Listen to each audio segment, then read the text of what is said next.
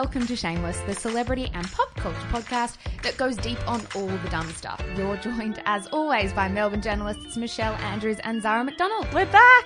Hello. Hey, coming up on today's show, Channel 10 inadvertently tells a country of women they're just not that funny. Instagram's wellness warriors are at it again, and Demi Lovato was admitted to hospital after a suspected heroin overdose. So, is it time to consider why our reaction to celebrity overdose is so different to, say, the guy down the street? But first, before we get into all of that, Michelle, how was your month? My mum's. Quite high pitched of me. Let me just say as well, I'm so excited to be back. I was like, Clearly, lots going on in your life, eh? well, every celebrity news story that came out while you're in Europe, I was Yeah. itching to talk about with someone. Lucky you just put them all in the um, Facebook group. I know the Facebook group really got me by. Uh, how was my month? Our months were very different. I Mm. spent the last four weeks mostly sick. Uh, I had a very severe chest infection and was bedridden. And now I've been informed that my glandular fever 2.0 has surfaced. Congratulations. You can get glandular Well, fever quite- twice. That's quite the achievement to have it chase you back.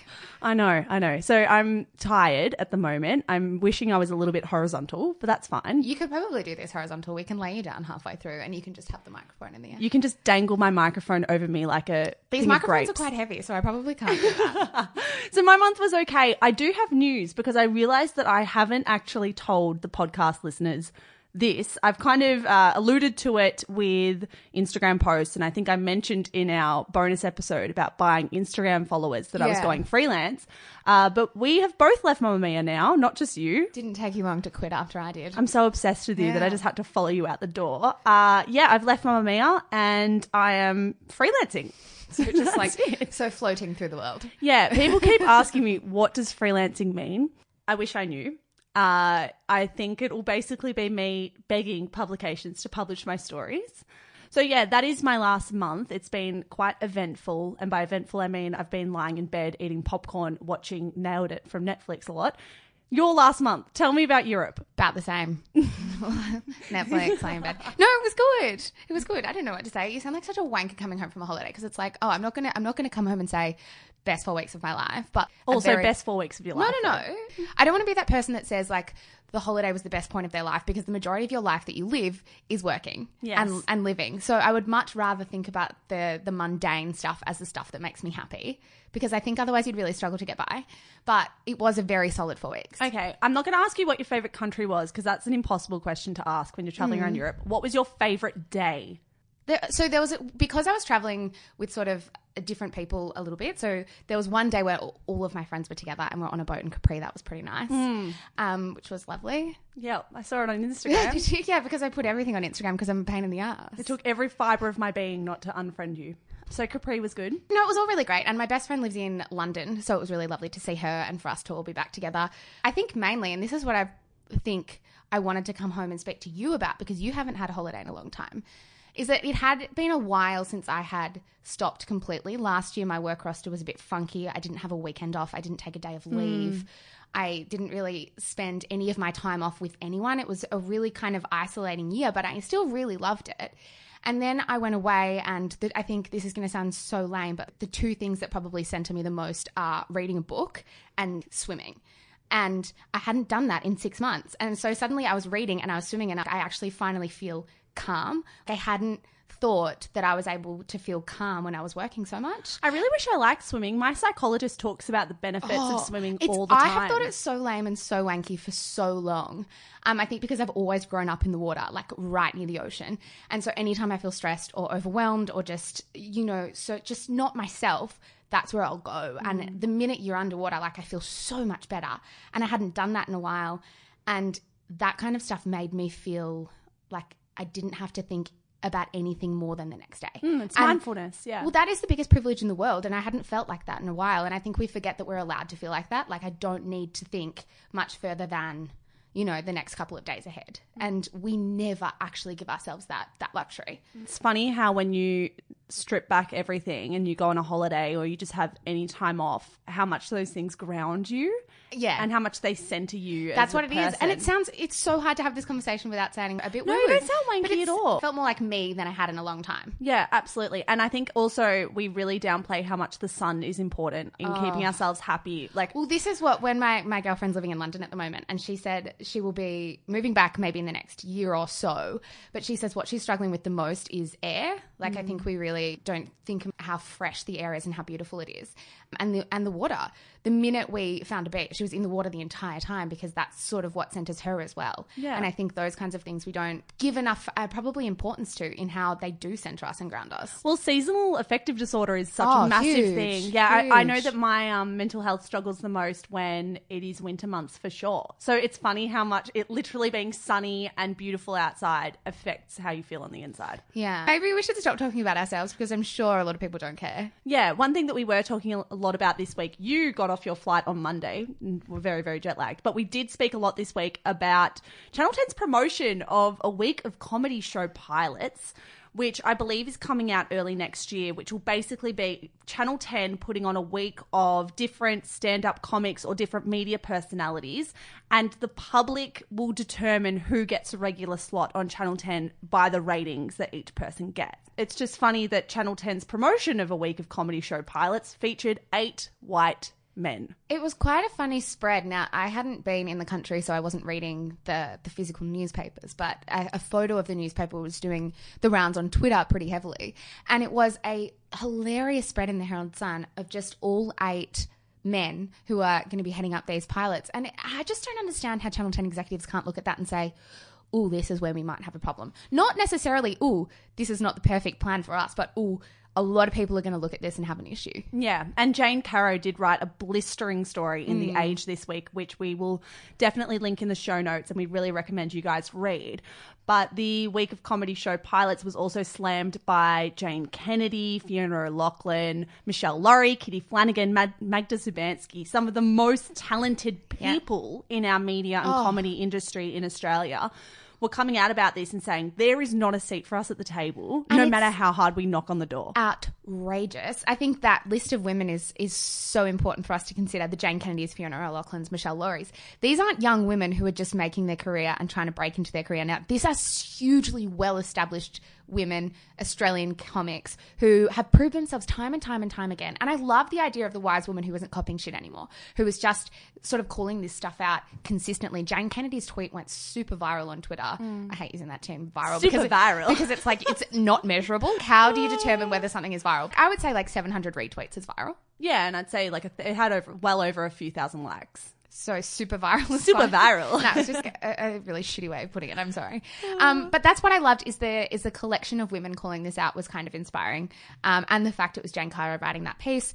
It was just crazy to me that after everything that's happened perhaps in the last year and I don't think we can understate how huge conversations around Me Too and gender um, and diversity and and representation on TV have had an impact on discourse and, and actually have influenced probably a lot of business decisions in the media. Absolutely. how that hasn't caught on for next year. That just blows my mind. Well, I think we know that television executives for commercial channels are a little bit lost in the dark ages when it comes to this stuff. What I really enjoyed about Jane Caro's piece was the symbolism of desks. So she was talking a lot about how uh, talk show hosts in the US, in the UK, and in Australia, the men who sit behind desks and uh, really steer these uh, panel shows or these interview shows, they're always men. They're always men. Even if you think back to Rove Live, which I loved that show back in the day, but it was always Rove behind the desk,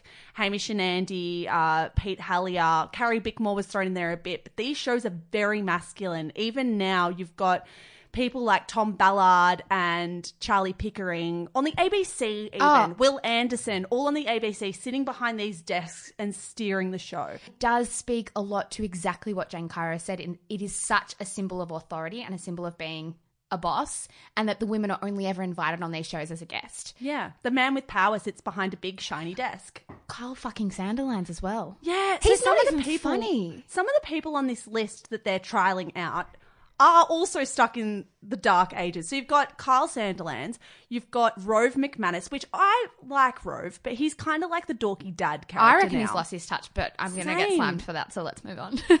Who else? We've got um Sam Dastyari, who is not a Oh, don't. comedian. he's trying to be. I reckon he's got some like whip snapper 21 year old media advisor running his Twitter account now. Everybody thinks he's funny when it just seems like he's trying a little too hard. Mm, and he did respond to Jane Kennedy's tweet saying, Look, I don't appreciate your feedback. This is going to be a lot about my darkest days in Parliament and how I pulled myself out of it. And that's all good. I'm all for vocalizing issues of men's mental health and depression and all of the things in that sphere. However, surely someone with the intelligence of Sam Dastyari can also look at that newspaper page where there are eight white men and a woman enjoying watching the show I think and that's, think that's not okay. that really frustrates me, the fact that he said that, because I think it's not helpful. It doesn't matter what the content of your show is. All eight of those shows could be the most important conversations anyone could be having. Yeah, Carl Sandilands particularly. See, it's just distracting the conversation. It's it's ignoring the core point, and I think that's a real indictment on how people just don't get it. Some mm-hmm. people just don't get it.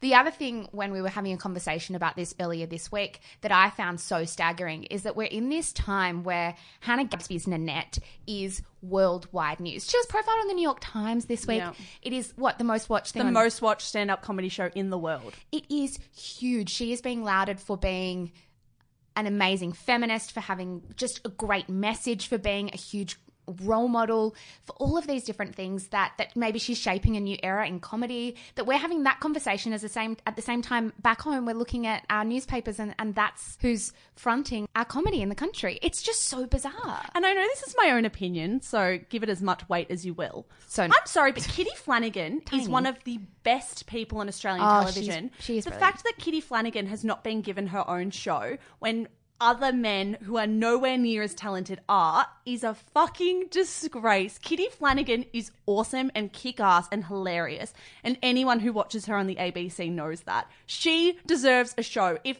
television networks had any brain cells, they would put that woman behind a fucking desk. Yeah, righto. Start the campaign. No, I agree. I with you. will. Oh, hashtag Kitty. Get Kitty on TV. She's on TV. Get Kitty behind a desk. That's go. our hashtag. I think the the main idea that I took from this that did make me a little deflated is there was a little commentary on Twitter, albeit from trolls, but I think it did represent a, a pretty core sense in society that women just aren't funny.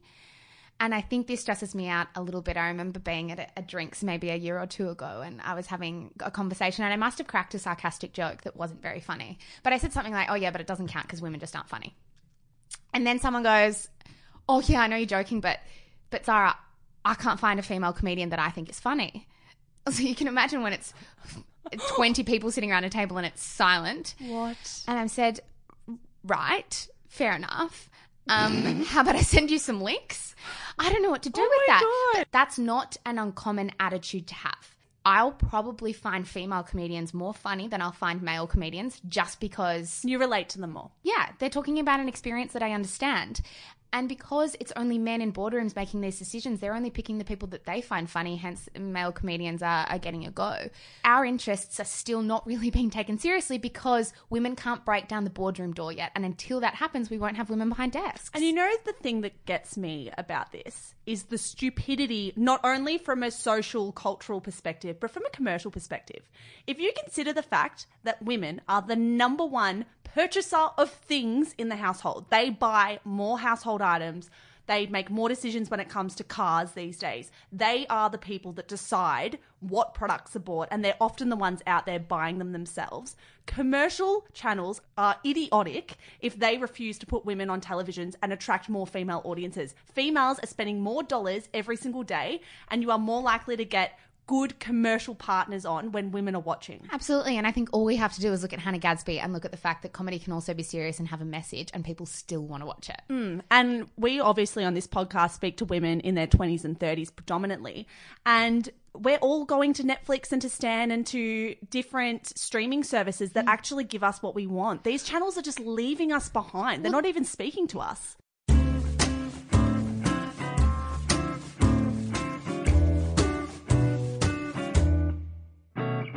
And now it's time for the quick and dirty. We've obviously missed a lot of news over the last four weeks, but we will be bringing you the five top stories from this week in the celebrity news cycle.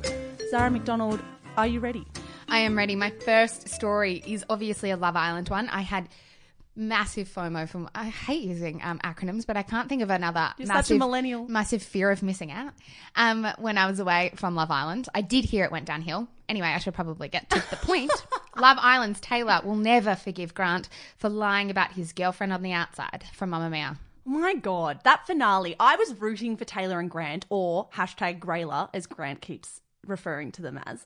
I was rooting for them for the entire last week. I was absolutely devastated by the fact that people were still cheering on Eden and Erin. I was taken for a fool. I should never have supported Grant and Tayla because they broke up literally within, it was one week and six days. Do I you counted. think that's your own fault for investing so much in a reality TV show that you were taken from a fool the minute you turned on the TV? I would argue it's Love Island's producer's fault for Mm. not checking that Grant Crapp not only had a girlfriend, he lived with this Who girlfriend. cares? I care. He's on a fucking show looking for love. No, I don't care that. To be honest, for someone who actually was quite invested in Love Island at the start, that's not the kind of stuff I care about, and I doubt the producers care. They probably did check and think, eh, let him on. This will stir some trouble. I don't know. I'm not a big fan For of the it. I same think he's- reasons, for the same reasons that you love the show, which is the producer's ability to stir trouble, is the same reason that this probably happened. So you need to take the good with the bad, the He's salt done with the pepper. psychoanalyzing. Is that a saying? Because if not, I like it. I don't like being psychoanalyzed, but that's fine. That's all right. Number two, I don't know if this is very celebrity. Lee Lin Chin resigns from SBS from News.com. That's not very celebrity, but It's go pop- ahead. It's, uh, she has managed to penetrate the pop culture radar in Australia like nothing else. Whoever operates her Twitter account is a genius. It's the feed, I think. There's a great piece. Actually, I will link this in the show notes. There's a great piece by Benjamin Law in the monthly that I saw retweeted um, after she resigned about how the character of Lee Lin Chin was constructed and who had who was the idea behind it and how she just sort of lets anyone run with it. She does not care. Mm. It's so far from her private persona, her the, the public one. But it's a really it's a really interesting piece. It's not very long, but I would definitely recommend that because it's it's the feed the SBS feed producers who decided that they wanted to create this pop culture character out of Lee Lin Chin and they nailed it. I am interested in who she is as a person privately because we do know that on red carpets, like at Logie's and stuff, she wears some crazy out Oh. there eccentric outfits. So there must be some type of quirkiness I that think, they were tapping into. Oh, for sure. They, I mean, they had to see something in it, and they I think they had to know that she was going to run with it. Absolutely, but it is definitely sort of an alter ego that she has to enjoy playing, but is probably not much of her own doing. God, I'll miss her. She's been on SBS for 30 years. Was- Number three, this is, I'm just going to read it first. Prince George is not as interested in playing with Charlotte all the time, says source from People. And I would just like to quote a source who told the mag, he is more independent now. He likes to go off and do his own thing. This is since he started school, so he's sort of like coming into his own. I'm trying to care. I don't care. Isn't that just the most absurd story? Why is that a story? Everything about the Royals is a news story. I'm sorry, but I read a story probably a couple of weeks ago about why Meghan was holding her hat at Wimbledon and everyone was clicking on it. Everyone was talking about it. I don't care. Why do ah. people care about these people? I don't know. I've, it's amazing how you consider your clicking habits change once you leave work and on holidays. Like, what do I read to enjoy, or what do I read because I feel like I need to be across everything? Didn't click on a royal story. This one I just found funny. I, I think they're cute kids. I do think they're cute kids. But I really struggle to care What about kind of any of the Royals. talks to a source, or you know, writes their own quote, saying he is more independent now. He likes to go off and do his own thing. because they know that it'll get clicks. He's five. The number of people who care about this stuff is scary. Anyway, number four. She says, who hosts a celebrity podcast. I know, right? Karlie Kloss to become Ivanka Trump's sister-in-law. That's from Stuff. This is a crazy story that It's- Karlie Kloss, who is very progressive, Super very progressive. very political. She's always been political, Karlie Kloss. Very political. and she's about to join one of the most conservative families in the world. Yeah, and also the most controversial. So Ivanka Trump is married to Jared Kushner, who works for the president. Jared Kushner's brother is Joshua Kushner. Joshua Kushner just proposed to Karlie Kloss while they were in Italy. In fact, I think they were in Capri. Don't mind me. Um, uh, last week, which they seem like quite a cute couple. They are super private. I have this love affair with Karlie Kloss. You will never let me talk about her on the podcast because you don't think people care. I don't even think if you don't know who Karlie Kloss is, I don't blame you. She's a She's Victoria's, Victoria's Secret, Secret, model. model. but she's not a Victoria's Secret model. Model. She gave up modeling. She's from this like super normal, like almost hillbilly American family. Um, I'm going rogue because you won't let me talk about her. She now runs Kode with Klossy, which is just this amazing initiative, a not for profit, to make sure young girls code all across America. She has camps. Thousands of women go through her program. So she runs a not for profit. She does the March for Your Lives stuff. She she often her and um, Joshua Kushner have I'm been going to give you 10 seconds to have wrap been this up. spotted at the women's marches and stuff, even though Josh's brother works for Trump. Right. Look, Not if you guys- interesting? if you guys care about Karlie Kloss, do let us know. I don't care about it's Karlie too late. Kloss. I've already done the hard sell. anyway, that is interesting. I will not be told anything opposite. all right. It's Number, interesting. number five, Justin Bieber and fiance Hailey Baldwin look loved up. Oh, this can only come from one place in NYC as he teases new song via Instagram. Daily Mail. My fave publication. I well, obviously we need to put this in there because we weren't around when Bieber and Baldwin decided to get engaged. That was huge news that we missed. Huge. How do you feel about all these celebrities getting engaged after a couple of months together? I know that there's been a little bit of outrage in the Facebook group. I know that you have some weird, misguided outrage about it too. I don't care. See, I don't actually feel outraged about these two because I know they've got a history that spans a few years. She's so they're like on and off. 21. Yeah, well, screw you. People can get married young and be happy. No offense. No. No, of course they can. Of course they can. It's You- just you know that you know that divorce rates in Hollywood are 100%. You're so a- you just know that they, 100%. so you know that they're going to get divorced. well, Or- you're a cynic and you don't believe that they'll last or that they'll make it down the aisle. No, I did say that. They're not making it down the aisle. See, I think they'll go down the aisle in like a month. They'll do a quickie wedding. Maybe because they heard that's what I would said and they that's what I would said. They listen to Shameless and want to prove us wrong. That's wrong. what I said. Um that's all I've got for you. Thank you, Zara McDonald. Karlie Kloss for the win. I'm still so shocked, so proud of myself that I did it. I really just can't believe it. It's definitely the most serious health issue that I've been able to tackle in a healthy, holistic, natural way. Yeah. Well, it's been a mammoth week for the Australian Wellness Warrior Brigade. First, we had former Miss Australia Tegan Martin be exposed by the Daily Telegraph for allegedly exaggerating her qualifications as a health coach. Days later, Sarah Stevenson, better known as Sarah's Day, sent our podcast Facebook group into a tizzy with her latest video titled How I Healed Myself Naturally Cervical Dysplasia CIN 3. Zara, this isn't the first time we've spoken about Sarah's Day, so let's start with her video and then we'll go more widely about the wellness industry. we had a conversation about whether we were going to bring this up again because we did do a pretty comprehensive segment on this um, a couple of months ago. It is called Fact Checking A Healing Princess. If you want to go and find that episode first before we actually launch into this segment. But I don't think we could have ignored it because we were both very troubled by this video. No, and I agree with you. So let's start this conversation with Sarah's disclaimer. She had Yes. a 90 second disclaimer at the start of her almost 17 minute video. And she did begin by saying it's a serious health issue. There's so much backlash and judgment when you talk about things like CIN 3. That's what she said. So obviously, that's how she's coming to this that she sees our critique of her. She sees what we think as backlash and judgment. Yeah.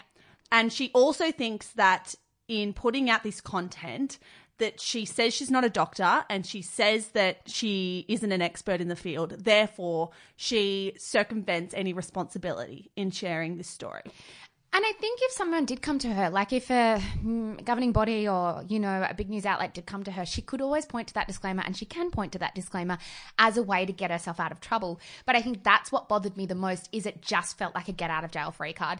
You cannot possibly say, hey, this is just my story. And then in the next sentence say, so for all of you girls suffering from CIN three, I hope you listen to this and I hope this helps. Because those two things at total odds with each other. Exactly. And we need to make it crystal clear. We are not judging Sarah's Day for what she does with her body. What we're doing here is we're critiquing her choice to share medical misinformation with over a million people. So it's one thing to go out and say, I did this to my own body, but the power of language is immense. As soon as you use the word how, which is the mm. very first word in the title, is prescriptive. She's prescribing how to do something. Yep. So how I healed my cervical dysplasia already is taking ownership of some type of knowledge that doctors or whoever can't share themselves. The use of the word how is super critical, and I think we really need to analyze that really seriously. Beyond that, we need to, at the very core of this issue, identify the fact that Sarah's Day is saying she has treated her cervical dysplasia naturally is a medical myth. That is not true. Based on all the scientific information research we have available, that the mm-hmm. Cancer Council has available, that the Australian Medical Association has available, that is not true. No matter how many times Sarah's Day says, This is my story, I'm telling you my experience, she's actually not. That's not her story and that's not her experience because it's actually medically and scientifically unfounded. Yes, and I think that's actually the first issue is that there is there is a story you can tell. There is a story you can tell about your experience and you can tell that to your family and your friends. And yeah, it probably is no, it definitely is scientifically impossible for you to heal yourself naturally when nearly 30% of cases regress themselves. But I had exactly the same issue with my concern lay firstly and almost wholly with her tone and her attitude and her language, which was the use of healed, cured, and I did it, and the word how. It's not that you are thinking that food can help your body because I, I don't need to sit here and say that food is helpful and that food is good for you because we know that. The other sentence that really got me and it was a really by the by sentence. It wasn't an important one, but I remember she was talking about her diagnosis and she was saying all of the things she was thinking and all the things she was feeling when she was told that she had CIN3, which would have been a pretty confronting diagnosis. There is no doubt about that. And she said one of the first thoughts that went through her mind was, I'm so healthy. Why does this have to happen to me? And that really got me because I, I, I don't like the idea, even if it was just a, a two second thought that went through her head, but she's still spreading that to nearly 100,000 people that have watched this video. The idea that the entirety of our health is in our control, that is brimming with shame. Like it ties so neatly into this post orthorexia Instagram world that we're in, where everything to do with food, everything to do with exercise, everything to do with health is so shrouded in shame because the implication is that we have control over everything. That's mm. what gets me the most about the whole video and the whole sort of message that she's spreading is the idea of control when often most people don't have that control. I really want to make a point of the fact that it's if you want to share your story that's fine when it says something as serious as health you also need to open yourself up to other scientifically backed scientifically uh, robust research Totally. and the thing i think that upset me and upset a lot of people the most is that when people commented on sarah's day social media channels including dr brad mckay who we spoke to in our podcast two Yeah. months ago when they commented and said this is not true this is medical misinformation. This is the Cancer Council's stance. This is what the research says that we have available at the moment. She deleted those comments.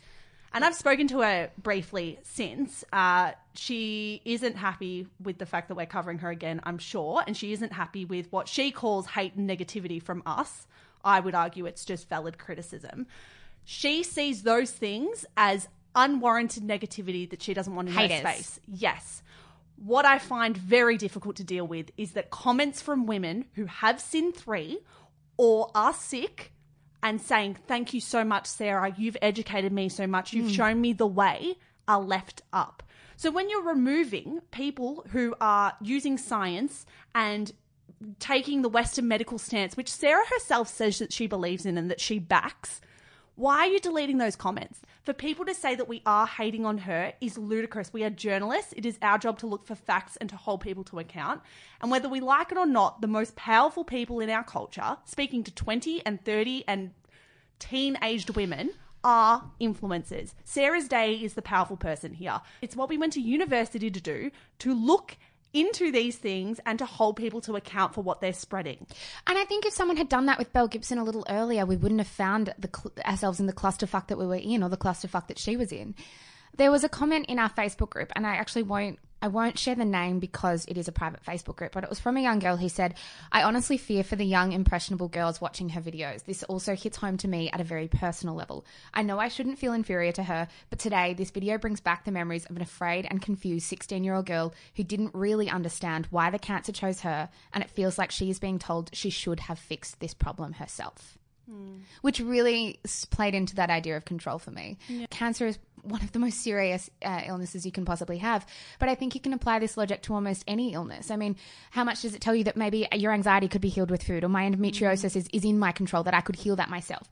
All of those ideas just bring so much shame to so many people, and it's it's so it's so disheartening to me to read these comments from young girls who have had similar things, who did go down the surgery path because that's exactly what their doctor told them to do, because that's exactly the kind of thing that fixes them. And there was another woman in our podcast Facebook group who was talking about getting a radical hysterectomy Yeah. because she had cervical cancer. So there are people who are being really negatively affected by this type of conversation and this kind of misinformation that she's spreading.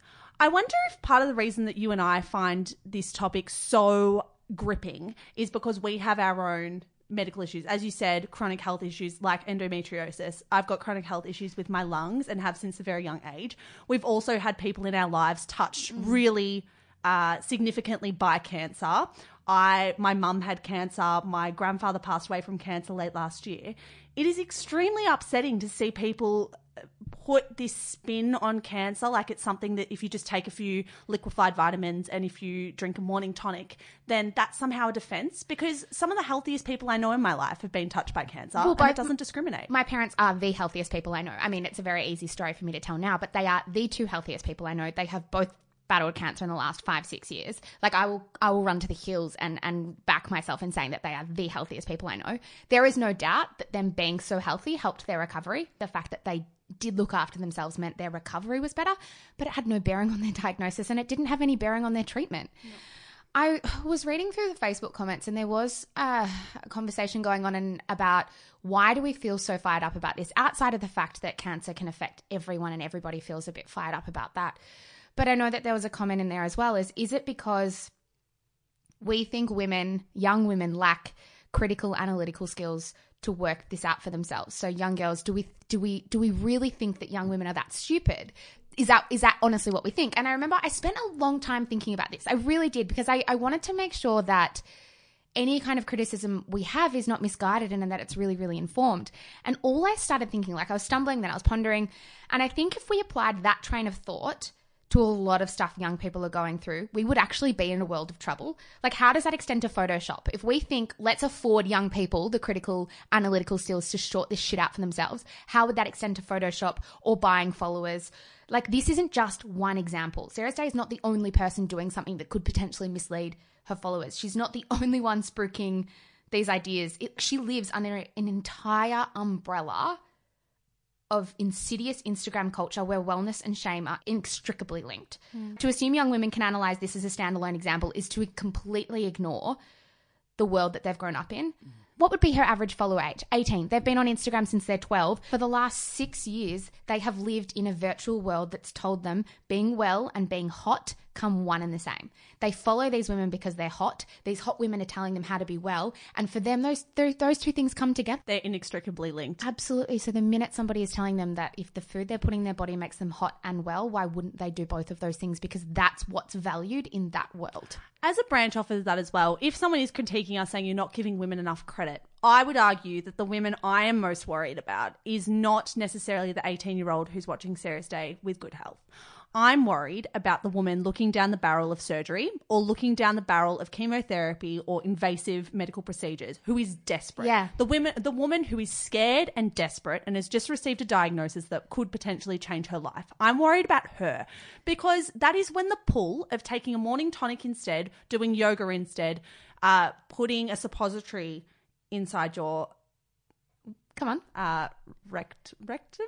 Oh, I, I, Is that it was, I, I didn't know if it was a scientific word that was going to stress Maybe you out. I thought it was Um, like the asshole word. If you if that's that's when the pull is the strongest, and Yeah. that's what I worry about. That we're talking about very vulnerable, very scared people, and it's not just women; it's men too. Oh, I absolutely agree, and I and I think there is there is that side to it. Is that if if anyone's in that position, all you want is control because everything is so out of your control. That is the one thing that you'd crave the most.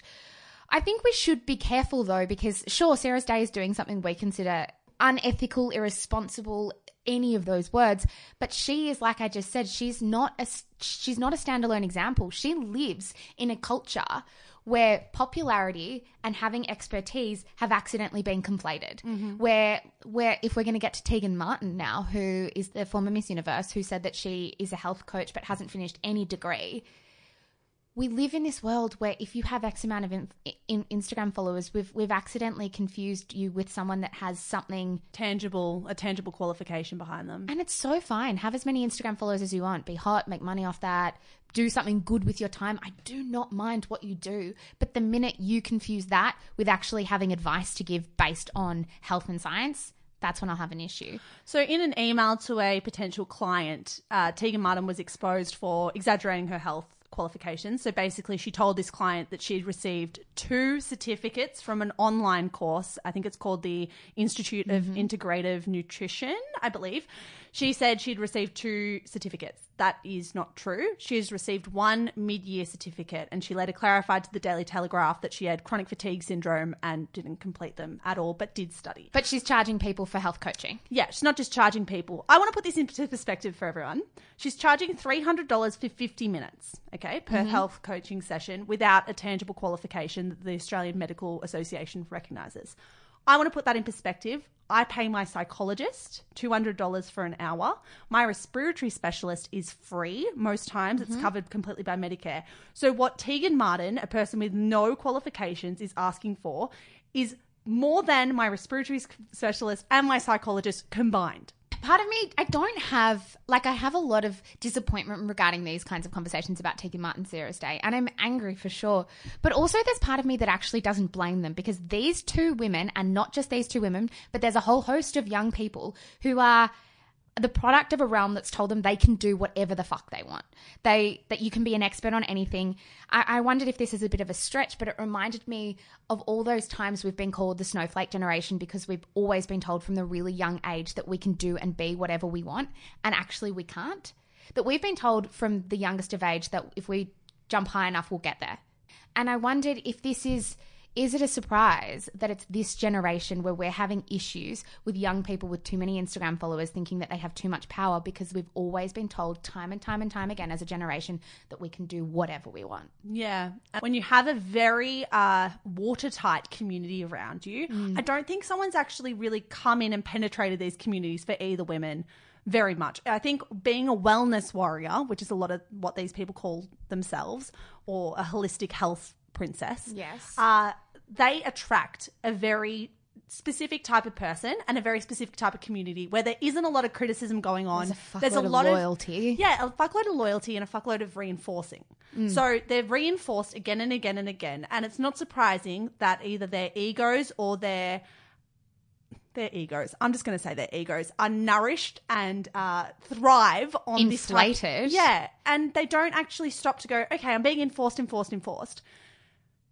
Where where does it stop? What stresses me out is the first thing you learn in philosophy class is that as a society, we get stupider if we don't disagree with each other. We actually get stupider. We make no progress if there aren't actual criticisms going on and disagreements going on with each other. And the fact that we are creating microcosms in Instagram where people aren't disagreeing with each other, where when you do disagree with each other, you're called a hater, that is actually making us dumber as a society.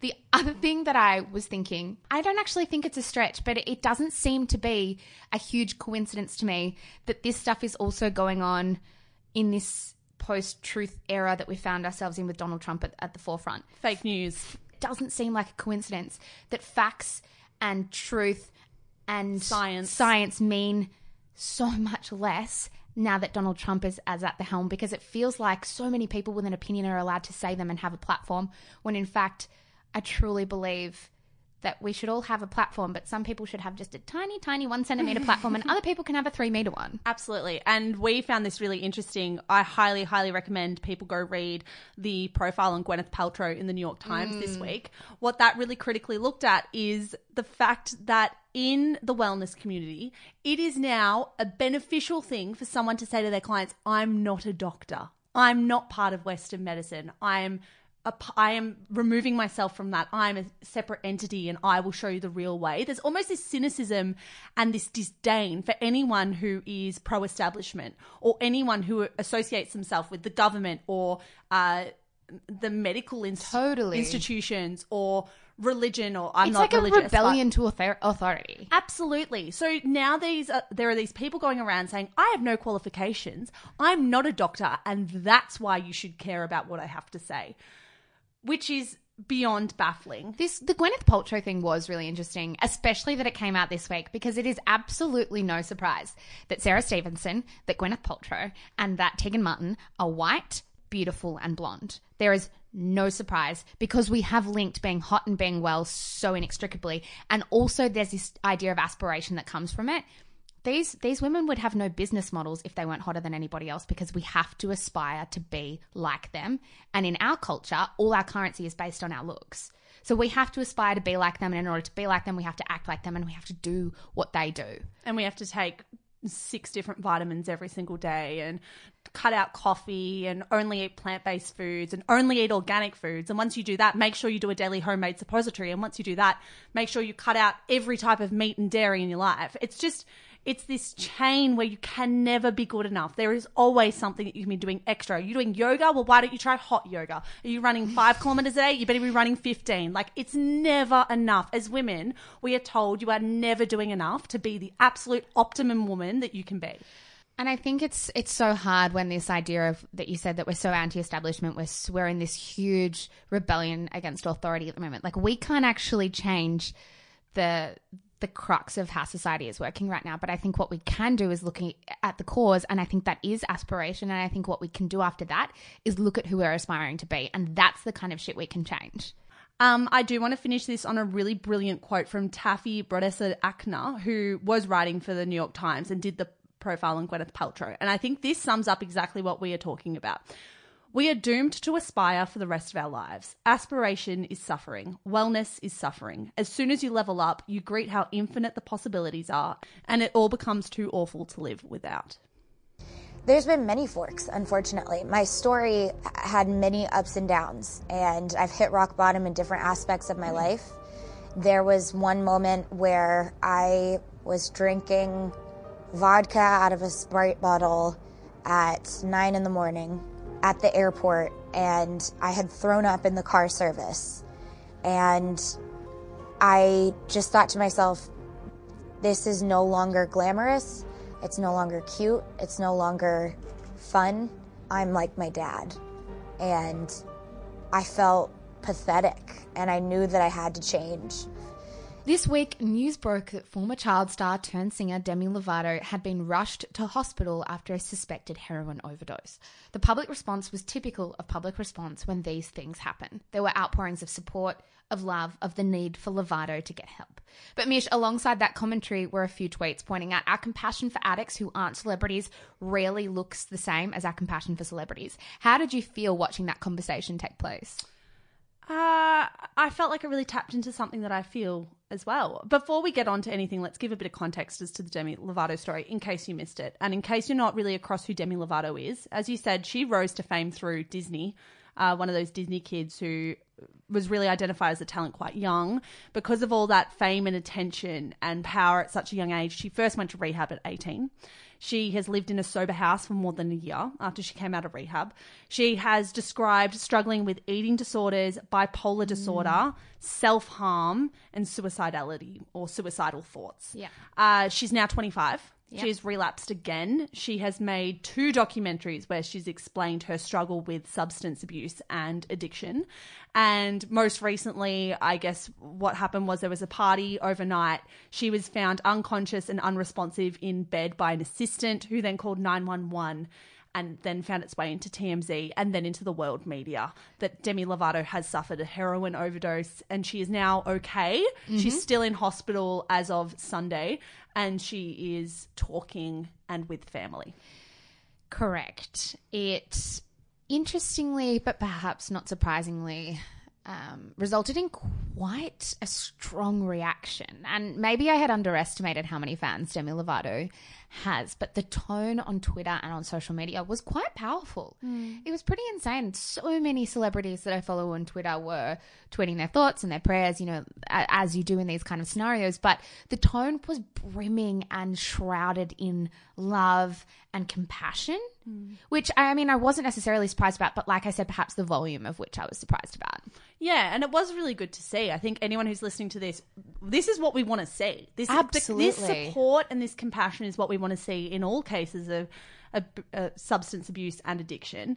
Uh, in hindsight, I've been thinking about this, and in hindsight, I think the reason that we have such uh, empathy for Demi's struggle is because we've witnessed the struggle, because we there's been a light that has been shone on all aspects of Demi's life and every turn in the road has been shown to the public. And we have rejoiced in her being sober for six years. And now the world has really felt saddened by her relapse. Do you think it's because uh, that we can see that she's trying? I think we can see that she's trying. And I think what she's done really bravely is take the world into a part of mental health that we don't often see. I've discussed this before briefly on the podcast, but I think there is a tendency for people to only bring the world into their struggle when they've recovered completely. And it's often a dialogue of I was sick then and I'm well now. So let I'm me tell you. healthy Let me tell you the story now. Yes, exactly. There's not really much of a discussion around I was sick then and I'm feeling better now, but I'll always be a little bit sick. And that is what Demi has done really well. So a lot of her quotes have always been around this will be a lifelong illness. I will probably relapse again and I will probably go through this recovery process again. The point is, I'm getting better. Which I think gives remarkable and really important insight into perhaps how exhausting it is as someone living through it. Um, because you do see that there perhaps she's she's worked really hard, she's got to a point where she's well, and then she's relapsed again, and then she's got to a point where she's well, and then perhaps something else has come up, and that is the reality for a lot of people. I wondered again. Um, I thought this conversation was punctuated a lot by the idea of, just to repeat myself, control. That the idea that, that Demi had, or the sense that Demi had no control over her situation, rather than how perhaps we consider how regular drug addicts deliberately drive themselves into a corner. I should be very careful that that's not my opinion, but that is perhaps a general Perception. societal sense. And I think the tone was different because there's a certain I mean, I would love to think that it was exactly as you say. It's because we let her in, but I, I don't know if it's if it is that. I think it's perhaps we assume that there's a certain inevitability about celebrities and overdose and celebrities and drugs that they live this life we don't understand. That the only way that they can cope with the life that we don't understand is through drugs and through alcohol, and therefore that leads to addiction. Hmm. And I wonder if if that's it. The other thing I wondered and I don't think I've been around long enough to actually answer this question, but perhaps you can offer some insight in the four months you've lived longer than I. Have we always reacted like this to celebrities and overdose? Or, like, is this just one piece of the puzzle to getting to a point where we do, you know, uh, extend more love and more compassion to people with addiction?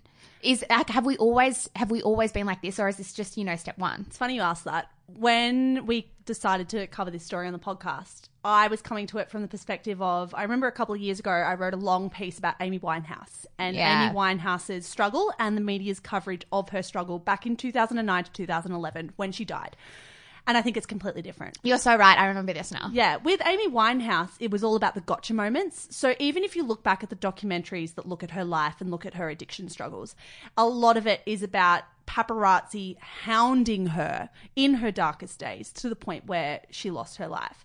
And it was all about how skinny is Amy Winehouse? How drug affected does she look? Who is she dating? Do the people she date uh, the people who she dates involved with drugs as well. It was all about finding footage of her and photographs of her at her absolute worst. It's very similar with Britney Spears, who has since come out and So- said she was struggling with substance abuse at that time as well.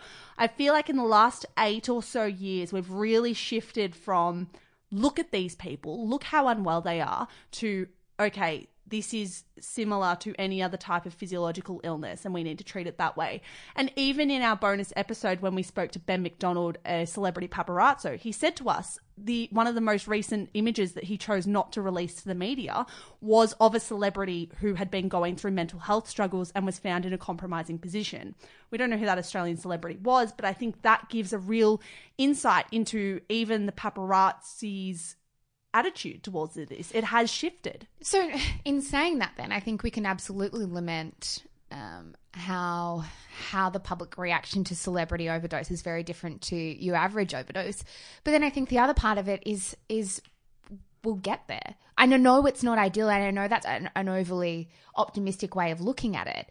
But I think if this is step number one, then perhaps we will get there. And can we expect the conversation to move that fast? It's like when people talk about tokenism on TV and people are like, well, they're just, it's just a token woman on that panel. And it's like, yeah, well, that is the token woman on that panel, but that's step one. That is step one. I think if people haven't seen the documentary Amy, we'll put that link in our show notes to watch that too, because I think that's a really brilliant, um, now that you've reminded me about Amy Winehouse. Um, that's a brilliant insight into how devastating addiction can be, not just in anyone's life, but also a celebrity's life. I wonder if it's also the distinction now that we're talking about it together. If there's a distinction between who we deem a junkie and who we deem a party girl. Oh, absolutely. And it's hard to tell because there are reports that it was heroin that Demi Lovato was taking. That is not confirmed. We need to be really strong about that. It could have been anything. The reports are that it's heroin. Could have been anything.